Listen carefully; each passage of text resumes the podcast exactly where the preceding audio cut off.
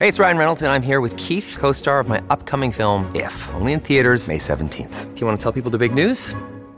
All right, I'll do it. Sign up now and you'll get unlimited for $15 a month in six months of Paramount Plus Essential Plan on us. Mintmobile.com slash switch. Upfront payment of $45 equivalent to $15 per month. Unlimited over 40 gigabytes per month. Face lower speeds. Videos at 480p. Active Mint customers by 531.24 get six months of Paramount Plus Essential Plan. Auto renews after six months. Offer ends May 31st, 2024. Separate Paramount Plus registration required. Terms and conditions apply if rated PG. Conservative Michelle Rempel, who is uh, never one to shy away from serious issues, not this one. Uh, she took center stage in the House to speak a lot of truth to, I think, an issue that is, of course, still pervasive. It's not new, as the Prime Minister says, but there is a power imbalance that remains within the power corridors, despite the fact that we hear platitudes about feminism. Every single day, all we hear about gender parity, equality. And we got a prime minister who trots all over the planet demanding our progressive you know, progressive ways in trade deals. But Rempel uh, proves that this is all talk and no action.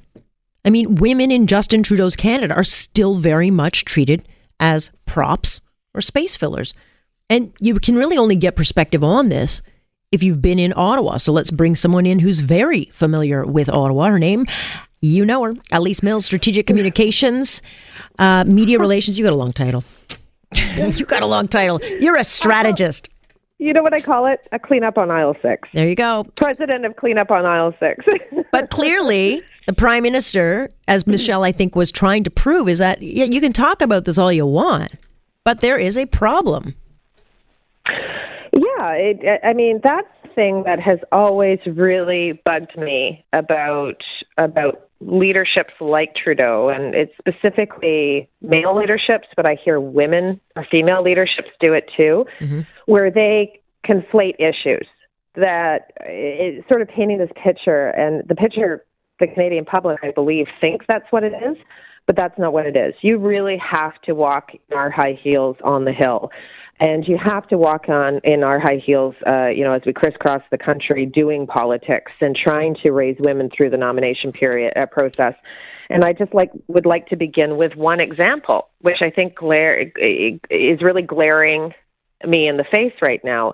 And I think the prime minister should be embarrassed by this uh, fact, which is if I was running a candidate with the exact same CV as the prime minister but she didn't. Her name was Justine, but it wasn't Trudeau. Her last name was Smith, for example. I couldn't get her, Alex. Mm-hmm. I, first of all, I couldn't raise money. Other women wouldn't have given money.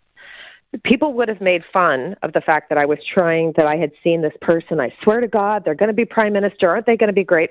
I wouldn't be able to get them through the nomination period or process. I would have been, uh, the opponents would have dragged her out and, and beaten her up in the back, figuratively speaking and it's rough and ready. That is, and I hate to say this, but that's male privilege. That's the privilege Trudeau has.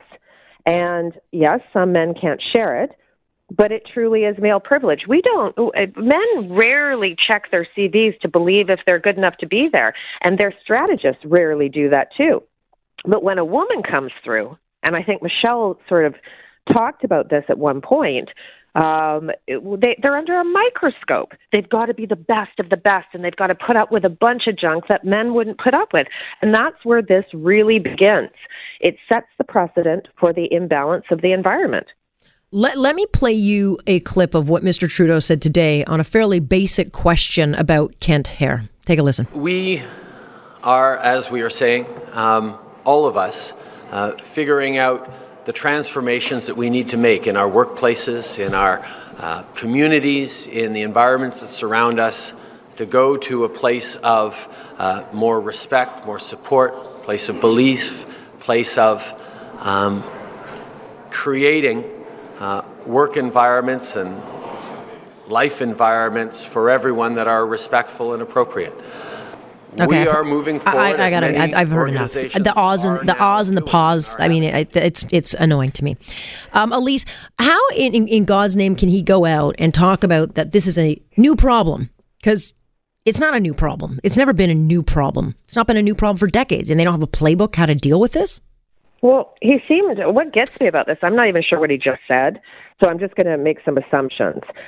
But this is a prime minister that when he came in and was elected, uh, his party was elected, he wrote mandate letters to all of his cabinet ministers, ex- writing explicitly what he expected from them.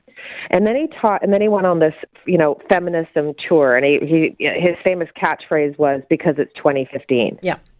Well, then a woman, a woman, by the way, wrote that talking point. That was a woman yeah. who wrote that famous quip that he takes credit for. It's just too bad that yeah. he, he he doesn't live it, right? And that's the problem I have when I listen to Justin Trudeau. And it's not just the issue of what we're talking about today; it's many other policy issues, but that's not what we're talking about right now. But so here he was, you know, he had anointed himself Captain Feminism and he comes out, he has the audacity to come out and say, well, we're just sort of, you know, pedaling through this right now, folks. You know, it's really, you know, it's hard to figure out how to treat women. You know, yeah. Feminism's hard. yeah, feminism's hard. you know, I may have said this at Davos, yeah. you know, while I was drinking my Chardonnay, and I may have said this to Bill Gates, and I may have committed this or that. But I, I to be honest, people, I don't really know what I'm talking about. It's really hard to, to understand how to treat women it's a joke. It's a joke, and it's really disappointing. And everybody's complicit.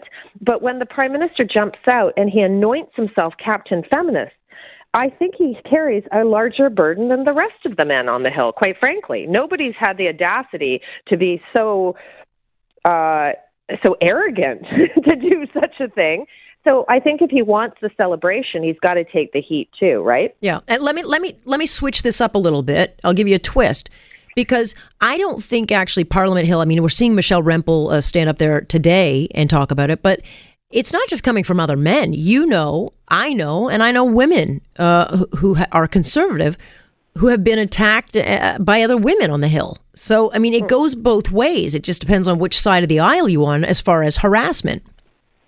Yeah, I, I I talk about this a lot in in the, in a lot of my commentary, especially this week, is that I've sort of taken the curtains back, and I'm sure there's women that absolutely detest everything I'm saying because I'm well, I'm giving away you anyway, well, so it yeah, doesn't matter. Exactly, exactly. I'm I'm competition. Um, you know, there's a million reasons not to like Elise Mills. Um, and, you know, I'm single. I say what I what I mean, and I mean what I say, and I'm a straight shooter, and I don't like any you know garbage, and I want equality, and I would expect you as as a fellow or a sister woman to have my back when times are tough, because I have your back whether you like it or not t- when times are tough. Um, but I would say that, uh, and I and I don't know exactly how old you are, Alex, but I'm almost 45, and oh, dude, I'm older than of, you. Well, I think I think you look younger than me, but I, I think my body um, doesn't say that. Yeah, my joints. my joints tell me differently, but anyway. yeah, I yeah. know, I know, but and and I I'd like to blame politics for that as well. I think internally I'm aging faster, but um, but we there's a group of us on the hill, and I will say this: one of out of all of this over the last ten years, I've had the privilege of of joining up with uh, with my conservative and NDP women friends, and we have relationships that are unbreakable. Yeah. We decided that if no one else was going to support us in the sisterhood, we were going to support each other, and through that, I have some of the richest female relationships and some great experiences with mentors I didn't even know would become mentors. So we have, and I think the men that that know us are always incredibly shocked and slightly envious how we roll together. I think that I, I just feel so privileged, and I and and I think that that's how we've had to manage it. But I will say, when we came through, women that were slightly older than us made it their business not to be on side with us. We were either after their husbands. I, I remember seeing, and it was quite common form on the Hill, that husbands were told that they couldn't work with a certain group of us on campaigns. They didn't trust us, that we were the enemy. And that, believe it or not, you'd be shocked to hear the names that I can name today that are in powerful positions that mm-hmm. still talk like that. And I, I, it is high time to reveal those women because I think they are as much a perpetrator as the men that we're talking about today. And I actually think, in most cases, there's more evidence to back that that accusation up towards them, and with some of the allegations that we're seeing uh, across the country and, and into the states sometimes. So yeah. th- this is a problem. And I'll tell you, if that gap did, hadn't existed, these men would not have been able to carry on. Yeah. And if men that claim they're feminists had really been feminists, they wouldn't have hidden their buddies, their golf buddies, their best friends, or whomever it is, and allowed them to siphon off the public system with these big pensions, these big contracts, all the while knowing they were either domestic abusers, sexual abusers, or all around bad hombres, as Trump says. Well, sister, thank you for that. I gotta go. Raise my fist. Thank you. That's Elise Mills joining us tonight. A lot of lot of good sense and a lot of good perspective. I think it's important to have the perspective of what Michelle was talking about, how long it's been going on. Um, and, and, David Akin's just tweeting out that the prime minister now saying every single liberal riding will have to reach out to find women to run, except the 183 liberal ridings with incumbents.